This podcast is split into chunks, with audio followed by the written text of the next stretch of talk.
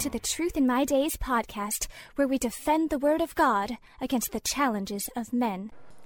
Hello, all. Today we have Adrian speaking with John on the question of whether Jesus only came for the Jewish people.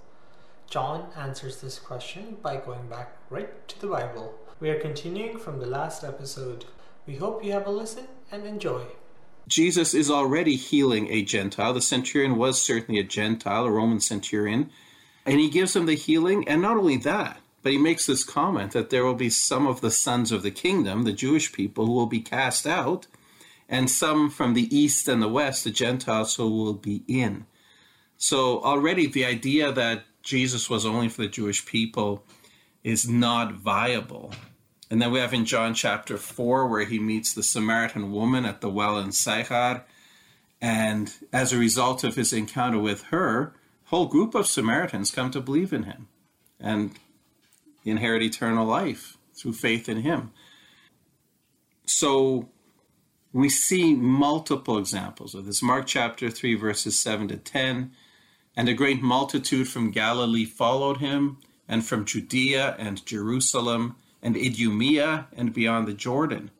And those from Tyre and Sidon, a great multitude when they heard how many things he was doing, came to him. So he told his disciples that a small boat should be kept ready for him because of the multitude, lest they should crush him. For he healed many, so that as many as had afflictions pressed about him to touch him. So here are the people coming to him, and he's healing them.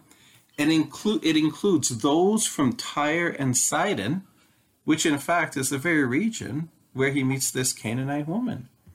And then, of course, there's the Great Commission. Matthew 28 18 to 20, Jesus came and spoke to them, saying, All authority has been given to me in heaven and on earth. Go and make disciples of all the nations, baptizing them in the name of the Father and of the Son and of the Holy Spirit, teaching them to observe all things that I've commanded you. And lo, I am with you always, even to the end of the age. Amen. So the command then is to go and make disciples of all the nations. The word translate nations could just as well be translated Gentiles. So why did Jesus say then he was only sent for the lost sheep of Israel? Well, it seems that when he says that, when he sends out his disciples on that preaching tour and tells them to go only to the lost sheep of the house of Israel, that applied only to that particular preaching tour because we see it everywhere else. He is dealing with Gentiles. His mission is to Gentiles. It's fulfilling what was said in the Bible from the beginning that through Abraham all the families of the earth will be blessed. Now, we do see that chronologically he did go to the Jew first, but also to the Gentile, not second to the Gentile. If we look in Romans 1:16, we read Uh, I'm not ashamed of the gospel of Christ, for it is the power of salvation to those who believe for the Jew first and also for the Gentile. So, or also for the Greek. So it is for the Jew first chronologically, but it is not second to the Gentile, it is also to the Gentile. So it, clearly, then, the gospel is for both Jew and Gentile. Okay. Uh, but some people are still troubled by that incident with the Canaanite woman. Let me read it. Then Jesus went out from there and departed to the region of Tyre and Sidon. And behold, a woman of Canaan came from that region and cried out to him, saying, Have mercy on me, O Lord, son of David. My daughter is severely demon possessed. But he answered her not a word. And his disciples came and urged him, saying, Send her away, for she cries out after us. But he answered and said, I was not sent except to the lost sheep of the house of Israel. Then she came and worshipped him, saying, Lord, help me.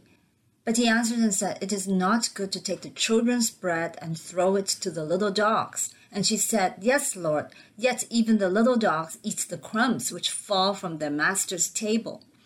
Then Jesus answered and said to her, O woman, great is your faith. Let it be to you as you desire and her daughter was healed from that very hour. Matthew 15 21 to 28.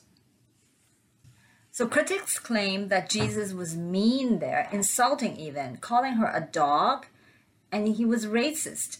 Others say that the woman actually forced him to change his mind, which would cast doubt on the divine omniscience. Are these actual problems? No, not when you understand what Jesus is doing. First, we note that if he had a policy against healing Gentiles for whatever reason, he would not have done it, no matter what she said. But in point of fact, he had no such policy. We've already seen him do it a number of times. So he must have had another reason for what he did here. So ask yourself, what was the purpose of Jesus in doing miracles? Why did he do them? To show the power of God, to show that he comes from God.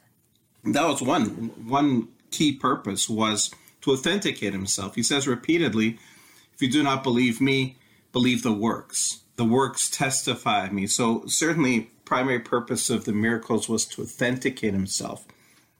But there was another purpose which we notice in the individual healings that are described. They're always intended to move people along in faith, move them forward in the faith journey.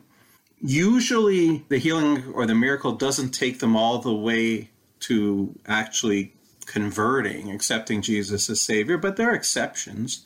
Notably, the man born blind who was healed in John chapter 9, after he has his run in with the Jewish leaders in the synagogue, uh, Jesus finds him and says to him, Do you believe in the Son of God? He says, Lord, who is he that I may believe in him? And Jesus says, You have both seen him, and it is he who is speaking with you. And he says, Lord, I believe. So the purpose and the miracle is what brought this fellow. Before that miracle, he may not have been thinking at all about Jesus. But in most cases, the miracles will move a person along on a faith journey without bringing them all the way home yet. That fellow who had a son who was demon possessed, the demon was throwing him into the fire and the water, trying to kill him and he's asking Jesus to heal the son, and Jesus says, "It's, it's if you believe, all things are possible to him who believes." The man says, "I believe, Lord, help my unbelief." So he's he's partly on the road to faith, not all the way there, and the miracles are meant to move them along, and I think that's what's happening here. Understand, she's a Canaanite. She's not part of the Jewish people from her point of view, that would probably mean she's a henotheist. Now, what is a henotheist? It's not somebody who worships hens. Okay? Henotheist is a person who believes there are multiple gods, but worships only one of them. So they believe in the, their God or gods of their nation without denying the reality of other gods.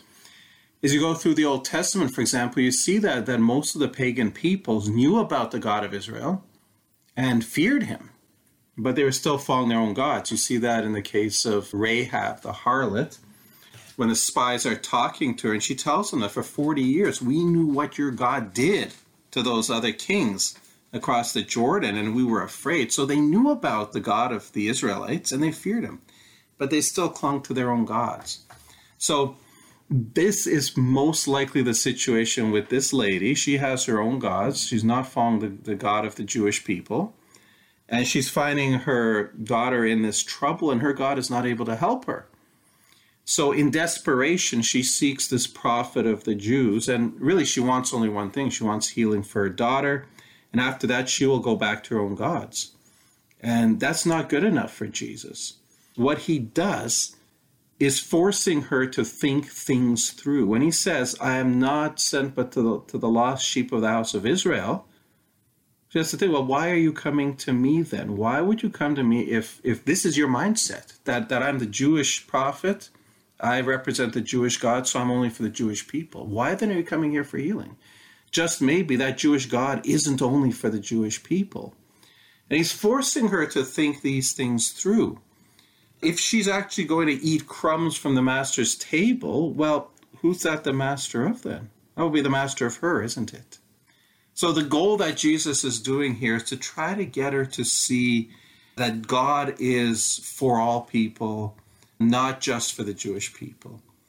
And I think he's he's nudging her towards that view because he says to her, Great is your faith. So she's moving there, and because of that, Jesus rewards her and moves along in that direction with a miracle, the one she asked for.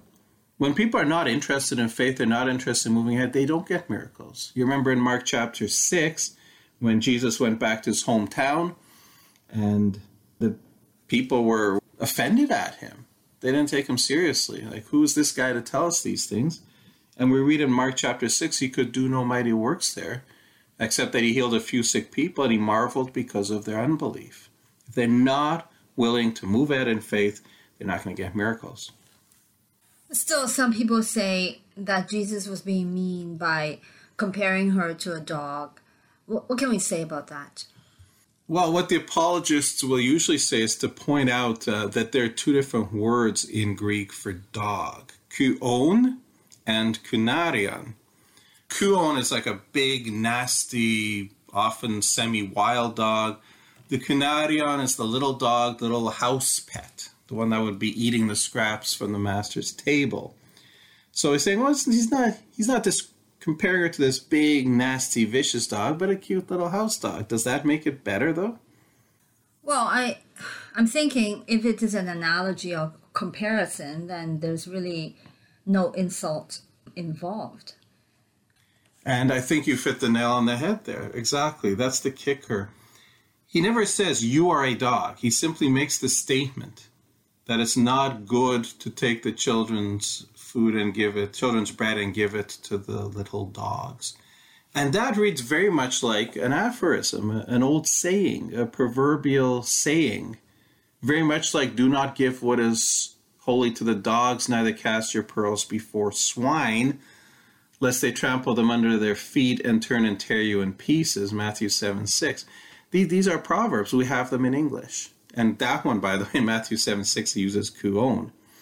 For example, wait, remind me, what's kuon again? Kuon is the big, nasty dog, the, the semi wild dog. So, consider this you're trying to teach me how to use some kind of new piece of software technical stuff. I'm not much of uh, a techno geek. I'm not understanding it. And finally, you get frustrated and you say, You can't teach an old dog new tricks. Would I consider that you just called me a dog? No, not if you're in your right mind. Well, yeah, exactly. It's an old saying. No, when you say that you can't teach an old dog new tricks, it's a proverbial saying illustrating a point. It's not actually calling the person a dog. I could I could come home after a tough day of working and ask, What have you been doing? I said, I was working like a dog. Am I calling myself a dog then and insulting myself? Of course not. Things go particularly well for me this day, and I say, Well, every dog has his day. Am I insulting myself? If somebody says he's the underdog in the fight, would they consider they're being insulted?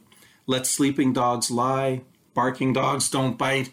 Oh, I feel sick as a dog. Am I insulting myself? No. It's a dog eat dog world his bark is worse than his bite. So we do that. We have all kinds of proverbial sayings that involve dogs.